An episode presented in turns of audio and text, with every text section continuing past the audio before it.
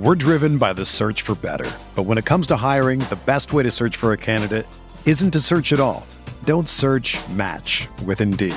Indeed is your matching and hiring platform with over 350 million global monthly visitors, according to Indeed data, and a matching engine that helps you find quality candidates fast. Ditch the busy work. Use Indeed for scheduling, screening, and messaging so you can connect with candidates faster. Leveraging over 140 million qualifications and preferences every day, Indeed's matching engine is constantly learning from your preferences, so the more you use Indeed, the better it gets. Join more than 3.5 million businesses worldwide that use Indeed to hire great talent fast. And listeners of this show will get a $75 sponsored job credit to get your jobs more visibility at Indeed.com slash BlueWire. Just go to Indeed.com slash BlueWire right now and support our show by saying that you heard about Indeed on this podcast. That's Indeed.com slash BlueWire. Terms and conditions apply. Need to hire? You need Indeed. This podcast episode is brought to you by Coors Light. These days, everything is go, go, go. It's nonstop hustle all the time. Work, friends, family expect you to be on 24 7. Well, sometimes you just need to reach for a Coors Light because it's made to chill. Coors Light is cold lagered, cold filtered, and cold packaged. It's as crisp and refreshing as the Colorado Rockies. It is literally made to chill. Coors Light is the one I choose when I need to unwind. So when you want to hit reset, reach for the beer that's made to chill. Get Coors Light in the new look delivered straight to your door with Drizly or Instacart. Celebrate responsibly.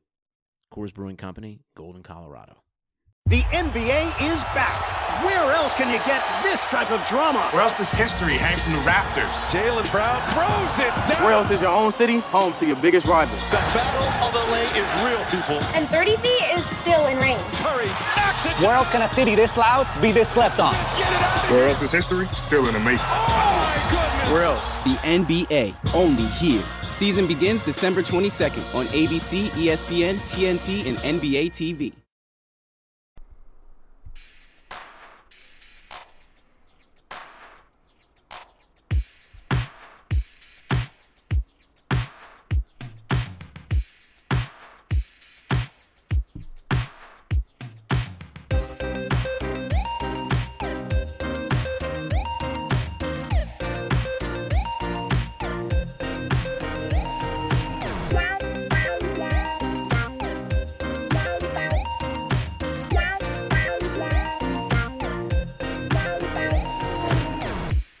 Welcome to the Butting Heads podcast from Rams Talk Radio. I'm Steve Ribeiro.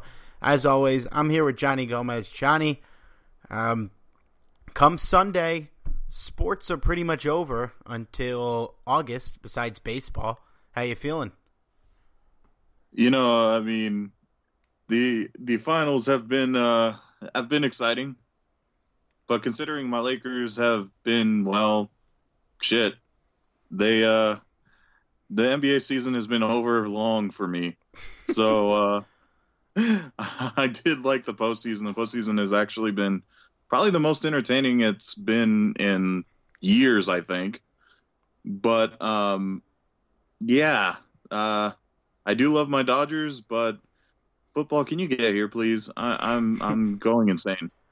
Yeah, I'm with you. Um, the the game last night was fucking insane. Raptors Warriors for those who don't know, uh, just literally some of the worst down the stretch decisions by both teams.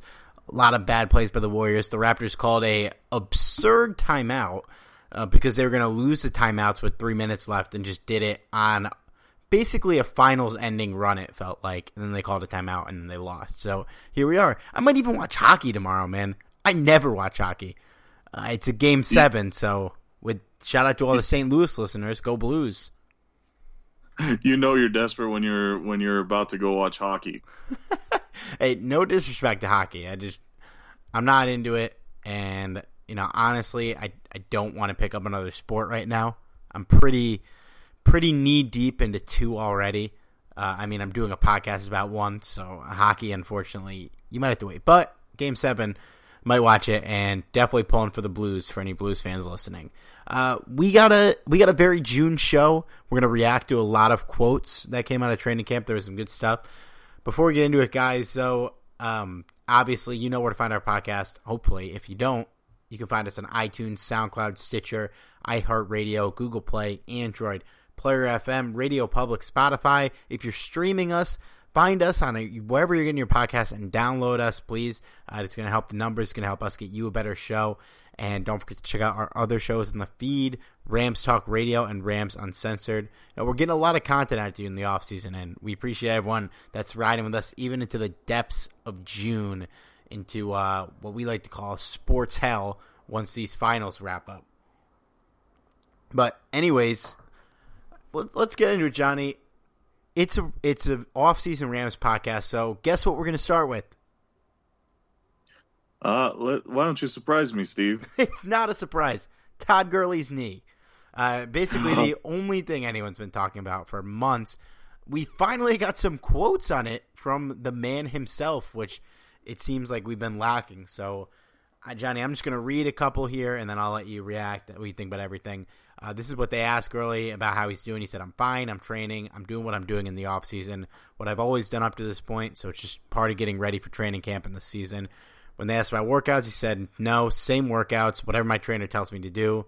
When he talked about participating in OTAs, he said, I don't feel like I need to do OTAs. I know what I've done. I know what I can do. Uh, when they were talking about training camp, he said, I'm ready for camp. It'll be, it'll be here slowly but surely, and we'll all be back together. And the final and probably the most significant quote was he said, I had bigger problems to worry about coming out of college. This is small. That's obviously referring to his ACL tear. Um, for those who have been in cryo freeze or prison or living under a rock for the past six months, he's referring to the rumored arthritis that he's contracted in his knee uh, that was partially to blame for him being injured last season and allegedly to blame for him not playing in the playoffs. I still don't believe that. But, Johnny, I'll just hand it to you. What do you make of all this with the new information we have? I'm actually intrigued what Todd Gurley's knee tweets out just because he has his own Twitter account. Not Todd Gurley, but his knee. I I, I, actually out. thought that was hilarious. Did, did did you see that Todd Gurley's knee has a Twitter account? I'm going to it. I'm going to its page right now, uh, seeing if he's got any quotes. Uh, I'm I'm curious. We we got it from the man, but did did we get the quotes from his knee? Uh, the two, the two knees accounts I think are are from Georgia. I decided to take the rest of the season off after being eliminated from the playoffs. Aw, I, I think he might have deleted. Um, I had seen it a while ago, I think he might have deleted it or changed his name or something. But uh, anyway, going off topic there. Uh, you know, it's th- as far as the, yeah, for sure. Uh, as far as uh, what Todd Gurley had said, it is a little bit comforting, honestly, because it kind of gave us a little more perspective of what's actually going on with him. He still hasn't said what the hell is actually wrong with his knee which is still frustrating as all hell. If if it's not a big deal, why not just tell us? I, I mean, he he basically said it's not a big deal. Well, okay, fine, great. What's not such a big deal? Uh, why keep us in suspense? Why worry about this and and why have to you know, see all this evidence going forward that his knee is going to be a more in a bigger issue down the line. And I get it. You know, he did say he had more things to worry about regarding his ACL tear. And yeah, that is something to worry about. But you're not giving exactly what's wrong here. You know, an ACL tear is serious. Yes, absolutely. It, it can actually ruin careers for sure. But still, where where's where's it going to be? Where is it going to fall? So in a way, it's a little bit frustrating too because you still don't really know. Uh, just that maybe he, he doesn't feel it's that big of a deal, and that's kind of a good attitude to have if it is serious. Because uh, if it if it's not going to bother him, maybe his production won't suffer as much as we might think it will. But again, until we actually know for sure what the hell is wrong with his knee, we're still going to have all these questions, and there's still going to be speculation if we have Todd Gurley on limited time. But that's kind of my thoughts on that. By the way, I did find the account you're referring to, Todd Gurley's knee at TS Knee. Uh, still updating, joined in March 2019. Uh, his last tweet was actually about Kevin Durant. It said, "So from now on, when some fan or talking head criticizes a player for not playing through an injury, should we just say Durant?" Uh, first of all, Durant is going to get a max contract no matter what the outcome or what the sin. I, am lo- losing words. No matter what the injury is that he gets diagnosed with, he's getting max. So this isn't a Kevin Durant or basketball podcast. So back to back to the knee that we're worried about. It would have been nice to hear him say exactly what it is, obviously, but I don't know if we're ever going to get that. I I think I you know the quotes he's kind of just saying something while also saying nothing, basically saying what he's been doing up till now, which is no nothing, but he'll be ready, which we all expected. I just for how not kind of nonchalant about it, I don't think he'll miss any time, and I honestly don't think his production is going to take a dip. I mean, you could say he looked different in the playoffs, but it, the the mistakes he made in the New Orleans game were mental, and I think it's really the only like bad game he played. The whole offense was bad in the Super Bowl. I'm not going to throw it on, on him by himself. It was more on Goff and McVay, I'd say. Uh, but he ran for 100 yards in the the semifinals against Dallas. He looked good.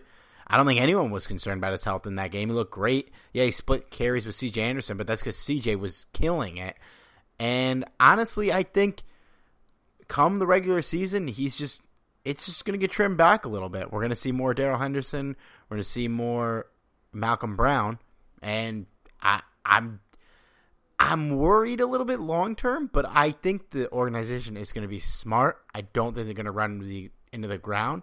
I think it's going to be a lot of load management. And hey, you look at the NBA Finals right now.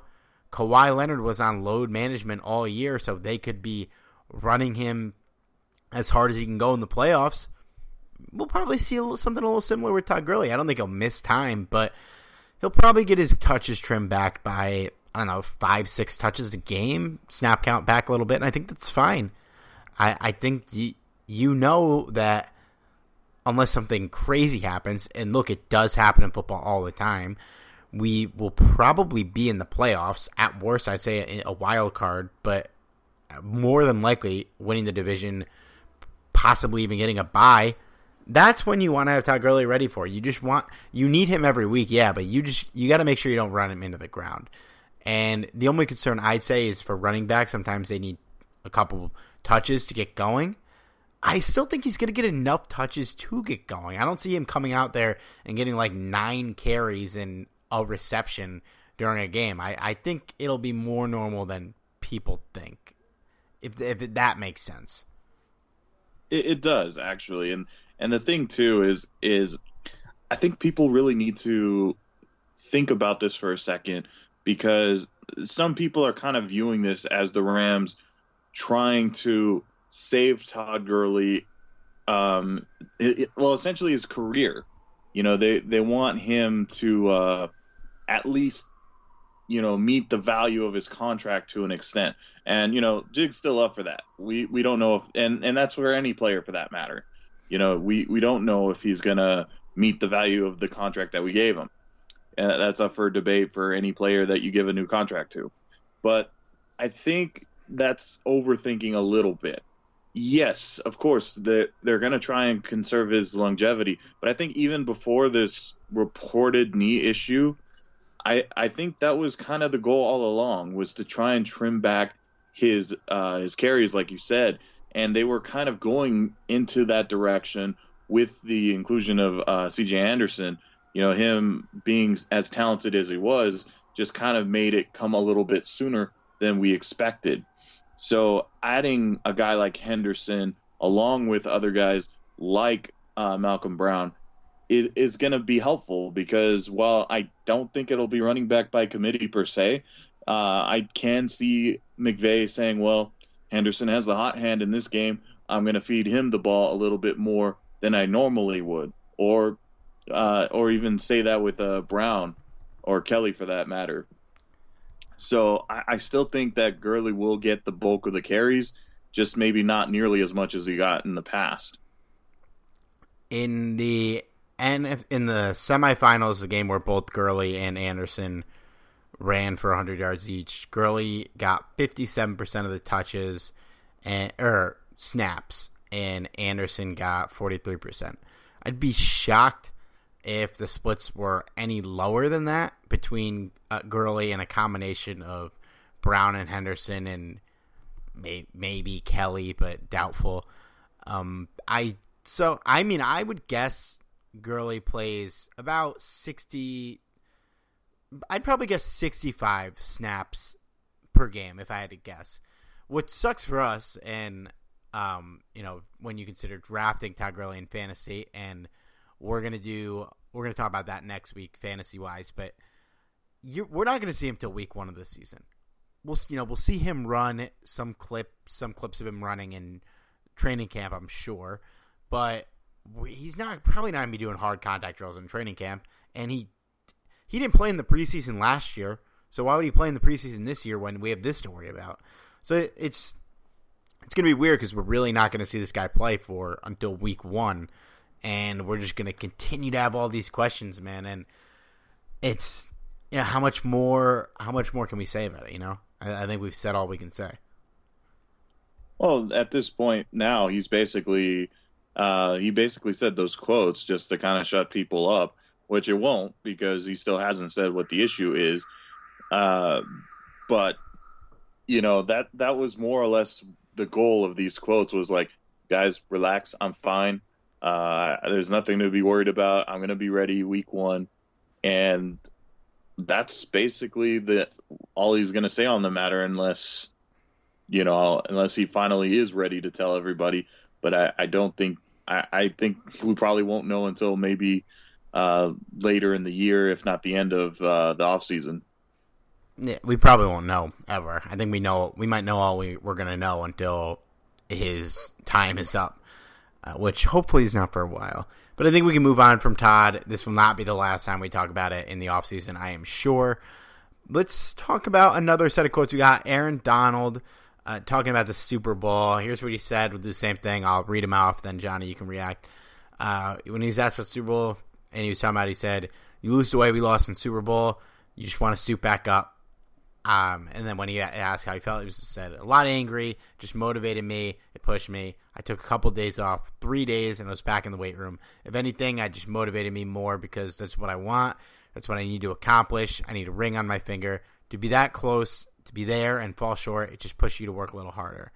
He also said I was talking about how he's going to grow. You got to get better.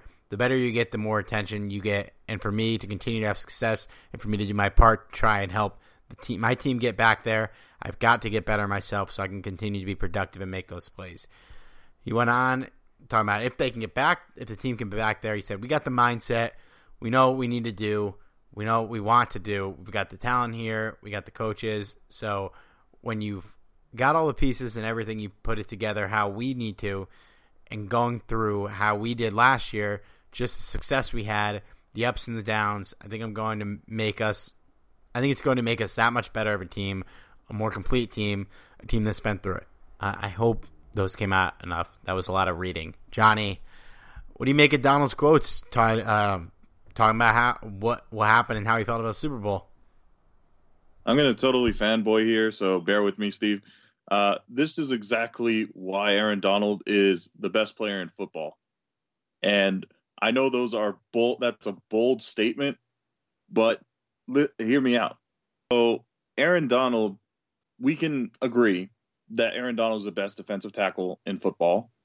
We can even make an argument that he's the best defensive player in football. But that kind of dedication, that kind of passion, that's something you don't find in many pe- in many players. Even many quarterbacks who's supposed to be the quote unquote leader of the overall team. this is coming from a defensive tackle who is a difference maker. He makes everyone better around him. And that's exactly what he's doing. He's trying to get everyone not only better himself, but better around him. And when you get those kind of players in the locker room, that's the type of players that coaches like Wade Phillips and uh, and um, Sean McVay, that's the type of players that they dream of. So for those you that were kind of confused on why we paid Aaron Donald so much money, uh, it's it's pretty damn clear now. Yeah, uh, I I will stand by my statement. This is one of the reasons why he's the best player in football. Again, I know I'm totally fanboying here, but it's true. Th- this guy is exactly what you want in a football player. No, there's no question about it, man. I mean, he's coming off one of the best seasons for a defensive tackle in the history of football, and he's talking about how he can get better and how he needs to get better. And yeah, you, you love to see it, man. You you love to see your guy talking like this. If you were questioning that he was worth all that money, you shouldn't have been. It seemed pretty obvious. We were telling you uh, he is one of the game's biggest difference makers. I can't even imagine how bad our defense would have been without him last year. And it's considering, and that's even factoring in how much talent we had in this defense. But yeah, I love it, man. I pulled up a Aaron Donald fact uh, just to throw out on the podcast because I saw uh, a fact and I just dug a little deeper. Since 2010, Aaron Donald is third among defensive tackles in sacks. He didn't start playing until 2014. And the only other guy in the top 10 that entered the league in 2012 or later was Fletcher Cox, who was eighth, and he entered in 2012. So, with a three, two to four year head start, usually three to four, uh, Donald is still third on that list, which is insane. Uh, just, I don't know how this guy gets any better, but I can't wait to see how he tries. You know, the fact that he's trying, though, to improve what has already been a historic season, the best any defensive tackle has really ever seen, that's incredible. And if he can get any better, uh, you're going to have a lot of scared offenses, let me tell you. A lot of scared quarterbacks. Yeah. We already do have a lot of scared quarterbacks. No, that's for we'll get even, we'll get even more. All right. Well, we'll move on here, but guys, before we do, we got to tell you about our sponsor and our friend Jim Hock and his book Hollywood's Team: Grit, Glamour, and the 1950s Los Angeles Rams. Uh, it's a great story, guys. If you want to learn more about the team's history, a bit of a personal touch about the history of sports in Los Angeles and an era that times have changed since the 50s, and it's interesting to dig back in it. You got to check out this book. It tells the story of the 1950s Rams through the lens of Jim's dad, John, who was an offensive lineman for the team from 1953 to 1957. It's a son story of his father and the team he played for in the era of glitz, glamour, and future Hall of Famers. You're going to learn about guys like Norm Van Brocklin, Crazy Legs Hirsch, Tom Fears, and Les Richter in this story spanning the 1950s Los Angeles Rams. If you want to pick up a copy of the book, if you haven't yet, obviously we highly recommend it. Uh, I just read mine recently. It was great. I got the hardback. It's beautiful. You can get it at HollywoodTeam.com. You can get it in hardback and electronic form at Amazon and Barnes & Noble and various other booksellers on the internet. And the paperback is coming out in September. So if you want to wait until the paperback, I love the hardback. I would recommend you get that. But coming out in September, we will keep you updated on that. You can even find this book on Twitter, Hollywood's Team. Guys, it's worth every penny for any Rams fan out there. But it's also just a great story about a person's father and the legacy he left behind. Again, guys, trust me. Hollywood's Team Grit, Glamour, and the 1950s Los Angeles Rams by Jim Hock is worth your time. And if you need help finding this book, just hit us up. We'll link you to the links you need. All right, moving on. Johnny, what's the uh, what would you say is the second most talked about thing we've had this offseason? Second most. Um that's a good question. Because mainly it's been it's mainly it's been Gurley's knee. Uh there's another one. It's about how many trucks we will need to fit all of the money we're going to pay Jared Goff next offseason. Ah, yeah. Big news coming out of Philadelphia this week. Carson Wentz got extended four years, $128 million, 107 million guaranteed, $32 million a year. Uh, Goff and Wentz have the same agent, so this is you got to think this is the starting point for where Jared Goff will start negotiating. Uh, what was your reaction to the signing, and um, if it, if you think it'll affect Goff's contract at all? Well, as far as uh, Goff is concerned, it's it's interesting because as far as Carson Wentz is, he it, it actually kind of baffled me a little bit that a you already given Wentz an extension, uh, considering that I mean I, obviously Carson Wentz is a, a guy that they pretty much put all their eggs in a basket for him because they let go of Nick Foles, which makes sense because he was going to get paid. But at the same time, you are giving him this gargantuan contract. He has an injury history, so for me, it, it kind of baffles me a little bit because uh, he he's talented, no doubt, but is he worth thirty million dollars? I'm not so certain. Uh, I I could be wrong because again, I'm not saying that he isn't talented because he certainly is. It's just I I don't know if you can really justify paying him that much money. Now, does this affect Goff? Absolutely, because now Goff is like, well, not only was I selected before Wentz, but I've performed better than Wentz, and I've been relatively healthy. So, do I deserve more money? I think so. And this is why, like, he might get a really enormous contract. And, you know, you can make an argument whether he deserves, you know, Russell Wilson money. Uh, and, and I don't know, like, for me, this kind of scares me because he's gonna, he's gonna require a lot of money. And I, I'm just curious how much is this to cost the Rams? A lot.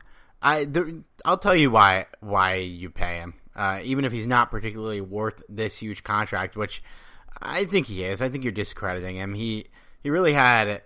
You could argue last year was the worst year of his career, and his numbers were still pretty freaking good, uh, all things considered. You know, 2017, man. He you you put his 2017 year was better than anything Goff has done so far, and that's saying a lot because Goff was really fucking good over the last two years. But you know, Wentz was if he didn't get hurt, he probably he might have won MVP that year. And you could say, yeah, the team was good around and they won a Super Bowl, but he was still kind of carrying that team up until that point, and then Nick Foles just went berserk in the Super Bowl and the, the playoff run. But look, here's this is what happens if you don't pay a quarterback. You have to get another.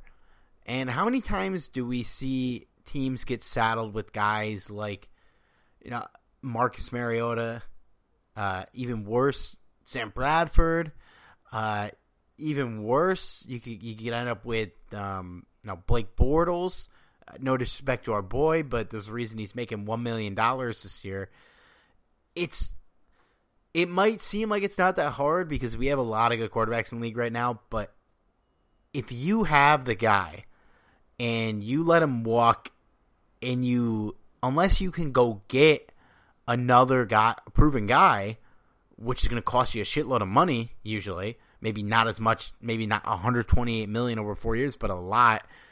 You're drafting a quarterback and the Eagles are loaded with young talent as are we and I guess it's kind of an argument for both of them. You even though it sucks to pay a quarterback this much as your cap everybody's going to have to do it. The window to win when he's on his rookie contract is important, and it's going to be a big year for us this year because we're going to have to do the same thing with Goff soon.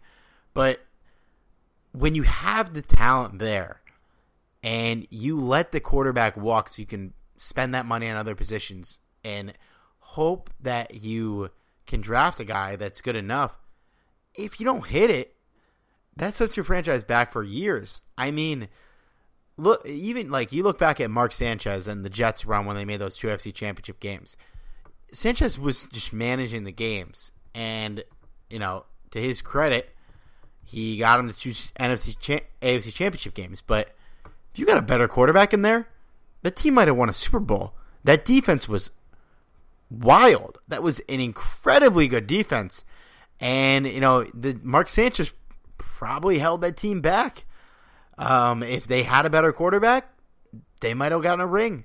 But you know, uh, the the rest is history. He he after the run, he continued to not be that good, and they didn't make it. You have to capitalize when you have this guy, and I think it's easier to put the other pieces around a quarterback through the draft than it is to put the quarterback around the other pieces because there's not a lot of franchise quarterbacks out there, and Carson Wentz, even if he's a little iffy last year in 2017, proved that he could be that guy. And because you let Nick Foles go, you have to give Wentz the money. This is the market value for him. Dak Prescott is going to get an equally disgusting contract. And even though I think he's the worst out of the three, the Cowboys have to do with him too. And we have to do it with Goff.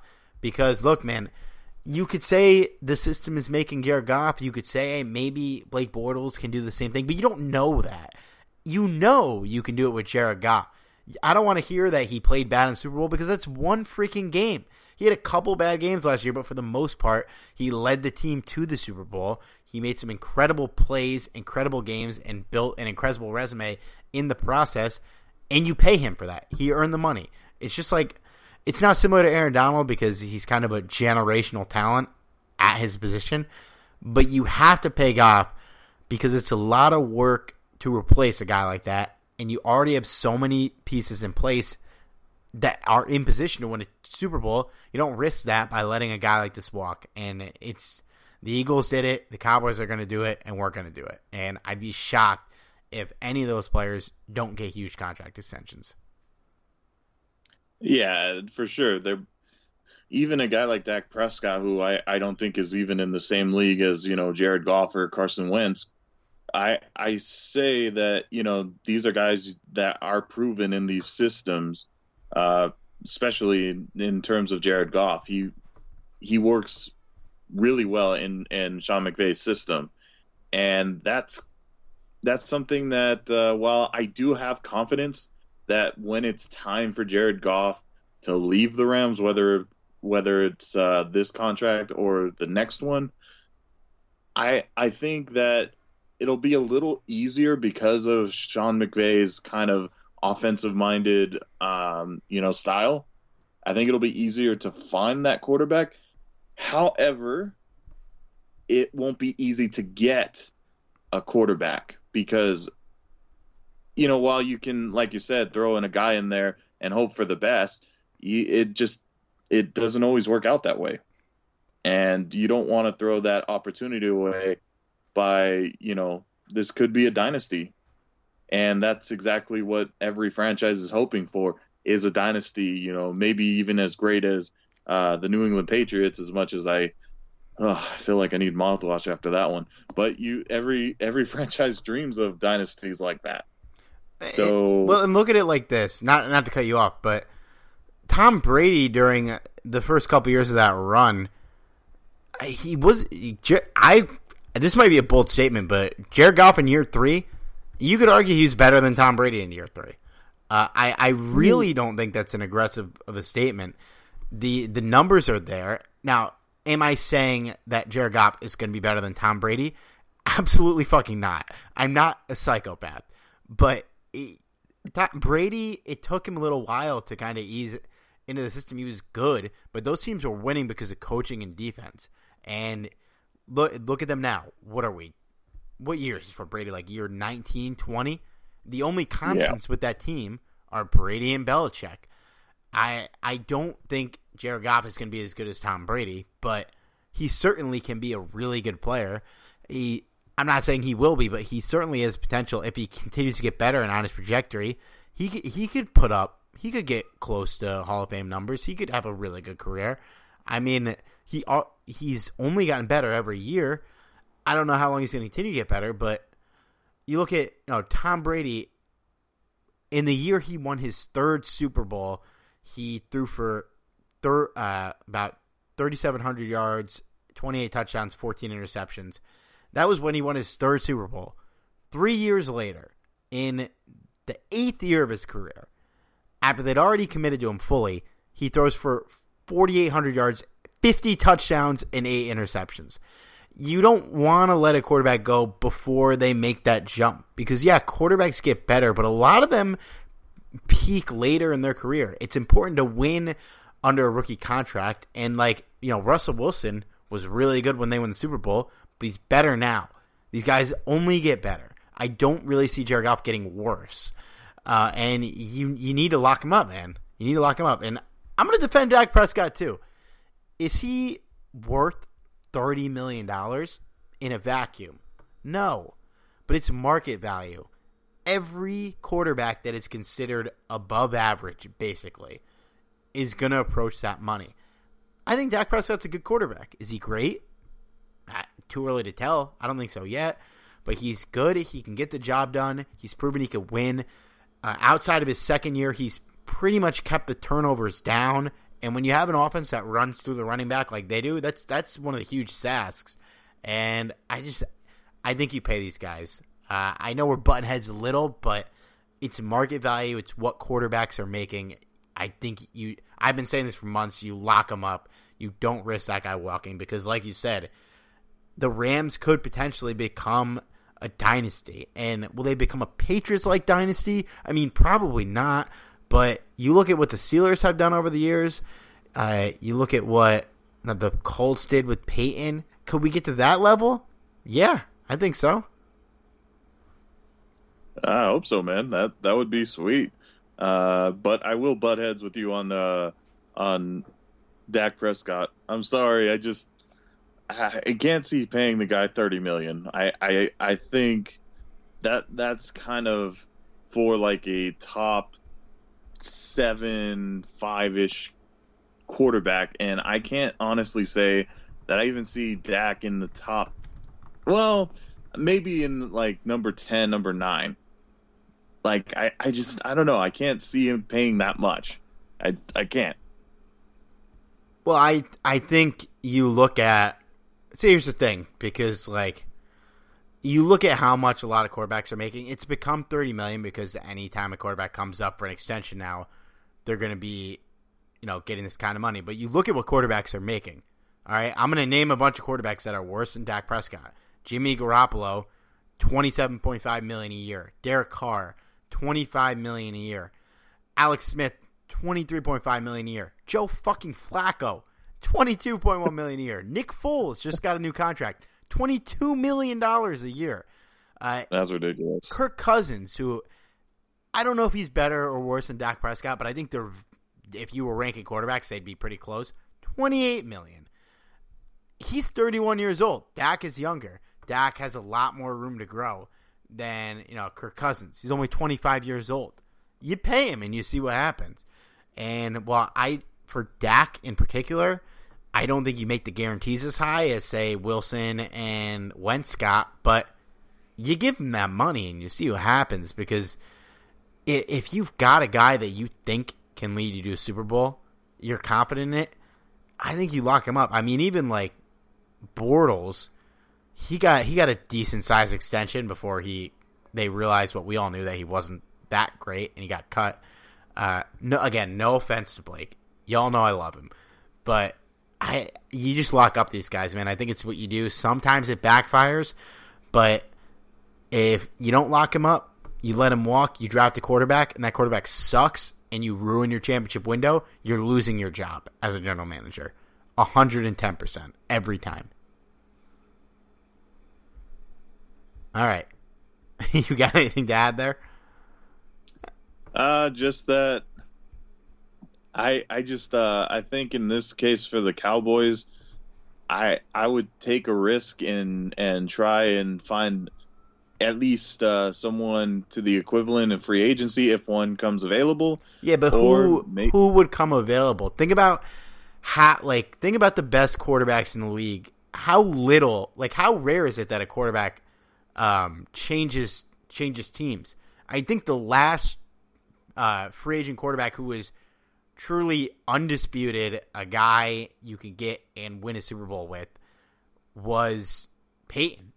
I mean, look at Kirk Cousins. Look at the money he got. Uh, you think would if you were the Cowboys, would you want to let Dak walk and pay a Kirk Cousins level player slightly less money? You have to have him. You have to reteach him the system. You have to um, have him make a connection with players. Dak already has a great rapport with Elliott.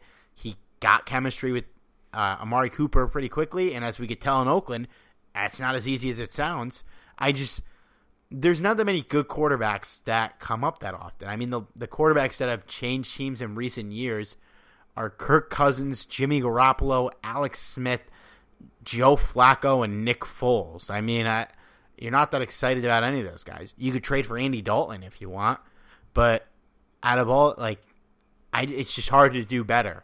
I think Dak is just above the line enough that you commit to him and you see what happens because it's hard to get these guys, man.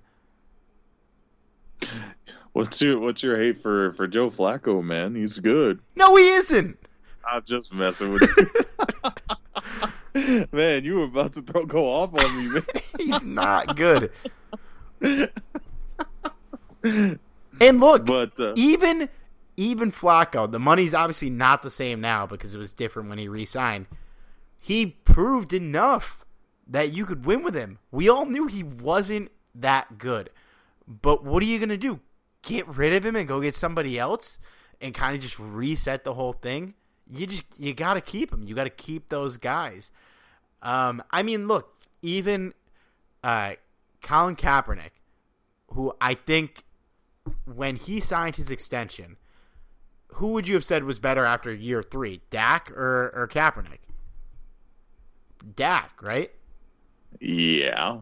Yeah you you you got to keep the guy, man. They kept uh, Kaepernick. Obviously, a lot happened after he signed that contract, but you keep the guy, man, because you know that he can get you where you need to go. And I I I don't know about you, but I wouldn't blame Dak for the the loss in the playoffs to us this year. I wouldn't really blame Dak for the loss his rookie year. And even if you were, it was his rookie year. Uh, I just I think you got to keep the guy, and this is. You know what? I'll, I'll just I'll be the pro Dak Prescott guy. I feel like everyone on Rams Twitter hates Dak Prescott. I'll be the pro Dak Prescott guy. He's a pretty good quarterback. He's not Goff. He's not Wentz, but he's better than a lot of alternatives out there. And yeah, you cripple your cap by paying him, but you're also locking up the most important position on the team to a guy that is good enough. Uh, good enough it's not the best you could hope for, but you know what? A lot of times, people who do good enough in life have pretty good lives.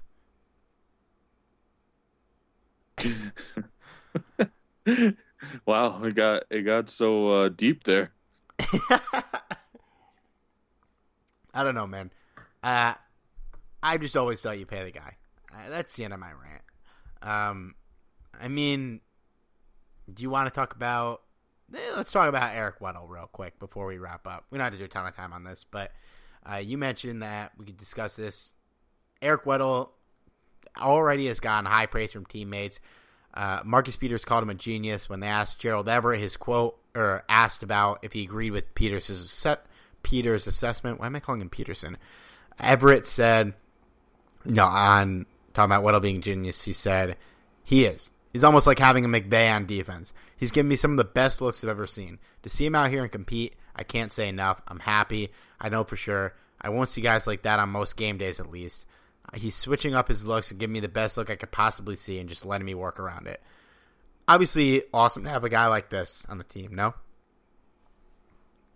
Yeah, absolutely. Uh, you know, whenever you get a compliment like that, especially from an offensive player, that's it says a lot you know, and and it isn't just Everett. You know, we've heard lots of good things about Eric Weddle from uh, you know people on defense, from uh, people that are close to the team. So whenever you get that kind of report back, you know that's exactly what you want from a from a veteran because it's not even so much that yes, we obviously knew that Weddle was talented, But to get this type of guy to, you know, be essentially another coach out there, that's that's an added bonus. And we just drafted Taylor Rapp, who we are predicting will eventually take his place once he retires. So that's exactly the kind of guy we want Rapp to learn from, or you know. So all in all, I, I really do like the signing of Weddle even more, uh, and you know, letting go Lamarcus Joyner is starting to seem even better. When, when's the last time we we even had a a veteran safety? Quintin Mikell.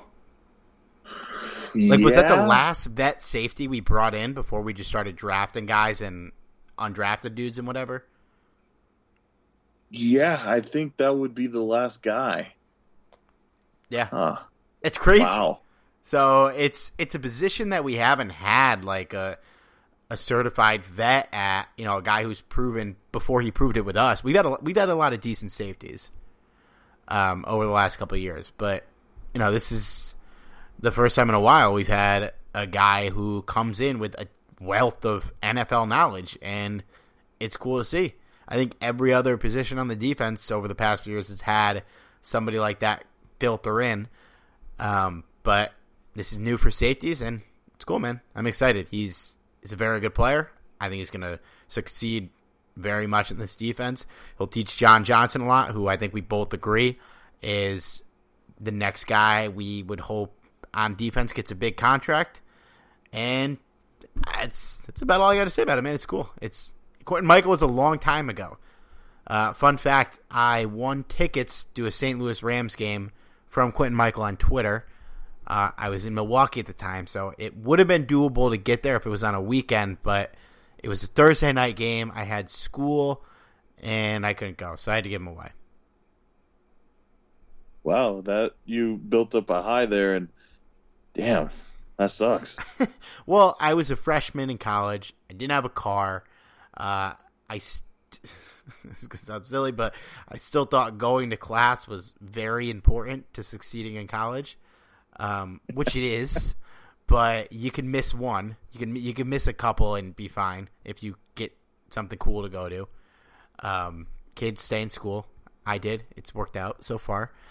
Uh, but that's my Quintin Mikell story. I bet listeners did not expect to hear a Quintin Mikell story on the podcast. I bet some listeners forgot that Quintin Mikell was on the was on the Rams. I bet some listeners don't know who Quintin Mikell is. Uh, I bet a decent amount of them don't. Wow. uh, not a lock on the listeners, but I'm sure we do have some fans that came over from LA. I'm sure they knew a lot of players in the team that were in the St. Louis era. He probably wasn't one of them. Uh, no offense to Quintin Mikell. Uh, like the dude, gave me free tickets on Twitter, so cool guy. All right. Any parting thoughts before we wrap up here?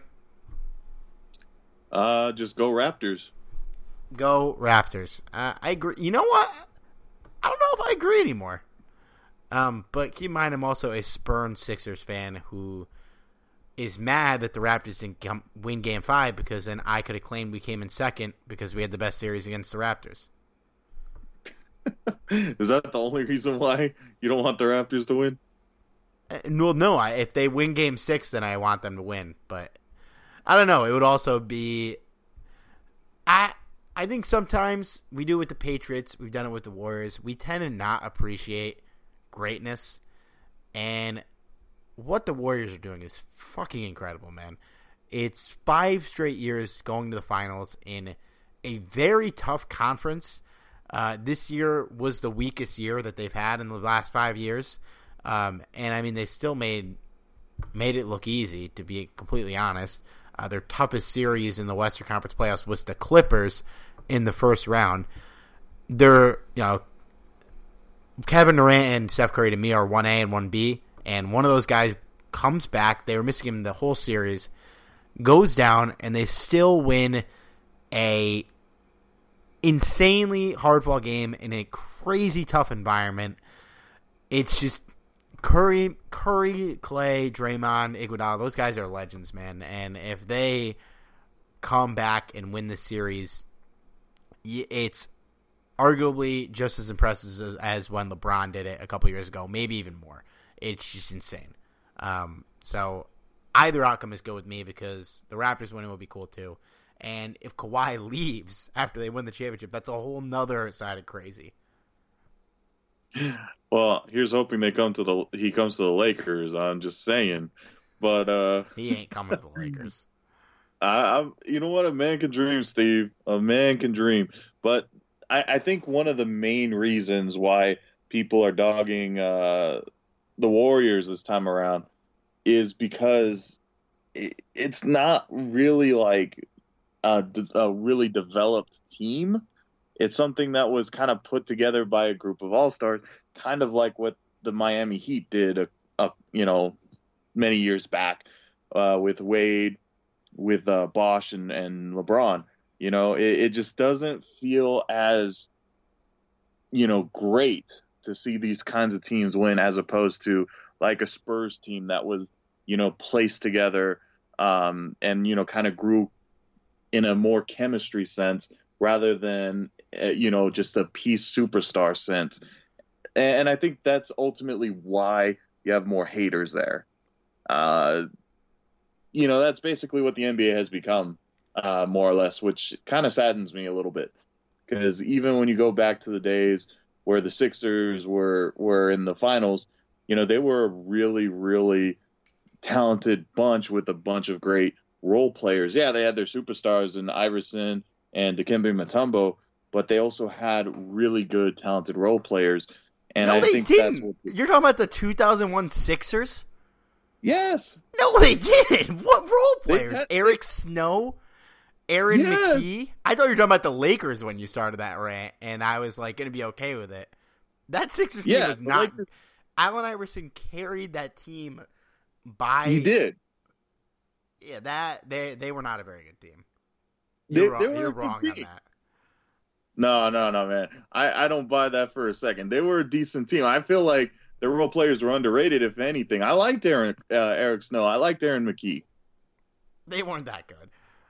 Um, but to, to counter your other point, the you're you're not you're not wrong in this. I think that is why people don't like the Warriors because KD just signed there. But at the same time, when we talk about building a great team, the Warriors won 73 games and still had enough cap space in the offseason to sign a max contract while keeping their four best players under contract, which is like another insane feat. That's partly on how the CBA worked out, but that's like another just incredible feat of team building is they did put this team together like the Spurs did with draft picks. Um, their biggest free agent signings were Iguodala and David Lee, who you probably forgot existed, and they still were able to have enough cap space to go get Kevin Durant, which is crazy. Uh, that kind of changed the perception and the trajectory of their team, but uh, I'm not going to knock a team for signing Kevin Durant ever. And honestly, if I was Kevin Durant, I probably would have done the same thing. But um, I think you're right and wrong. And you're definitely wrong about that Sixers team being good because they were not that good. I'm just saying, I, I really like their role players. I can't. The I don't know what is more shocking about this podcast that I told a Quentin Mike, Michael story or that you're defending the 2001 Sixers role players. I, I mean, Can you name another guy match up the besides the three guys we named? Um, I mean, I have to really think about that one. It's been a while. I mean, how old were you even when that when that when those finals happened, Steve? You're younger than I am. Yeah, I was like seven or eight. Damn. Old But- enough to play NBA Live and old enough to know that those role players weren't good. and but I don't. I'm still right about this, dude. They were playing like Todd MacCulloch was guarding Shaq. Well, I mean, I can't disagree with you there. but but uh I mean I I will say that uh you you were in an era where the where the East was even worse than they are now. Yeah, the Uh, East if was that the Lakers were, and no, not for all list, Lakers fans still listening. First of all, thank you because we've been talking about basketball for like five minutes, but that Lakers team was dominant, and just because they had a bunch of cakewalks in the finals against shitty Eastern teams, you know, like we said about the Warriors, it's still impressive that they went to four finals in five years against an insanely talented Western Conference with Tim Duncan, with Chris Webber, who's an underrated player and should be in the Hall of Fame. Uh, with there was a really good Portland team there in those couple of years. Yep. Uh, the Mavericks were rising. Dirk was rising. Uh, it, another impressive feat by them. But uh, I just think when we don't like a team, we don't appreciate until they're done how good they are. And uh, be you know going since they signed Kevin Durant, going what they got eight and one in the finals against LeBron. Uh, I know that Cavs team last year was garbage, but the team there before it wasn't garbage, and uh, they got they gentlemen swept them. Um, I just I, I, still want the Raptors to win.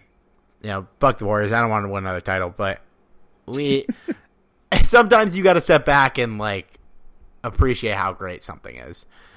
Uh, and they they're going to go down as one of the most iconic basketball teams, sports teams ever.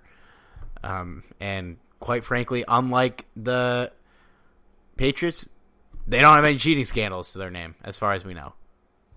Nope, not a single one. All right, well, we'll wrap it up there.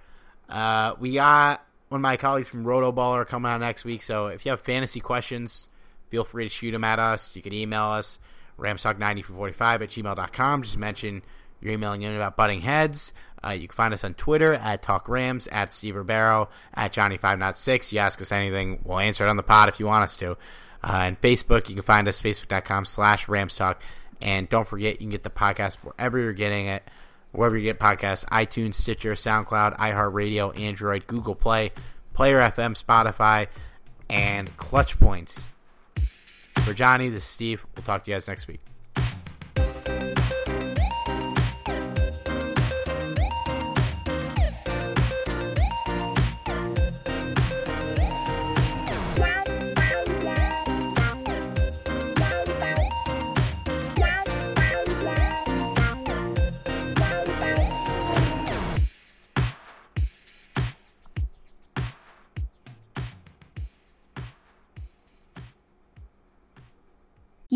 Control what's outside your home, but you can control what comes in. Because Clorox disinfecting wipes kill 99.9% of viruses and bacteria, including COVID 19 virus, when used as directed on hard, non porous surfaces. So whether it's from dirty doorknobs, dirty shoes, or something else, outside germs won't stand a chance. When it counts, trust Clorox. Kill Pseudomonas, Salmonella, and influenza virus type A2. Kill SARS CoV 2 on hard, non porous surfaces. Use as directed.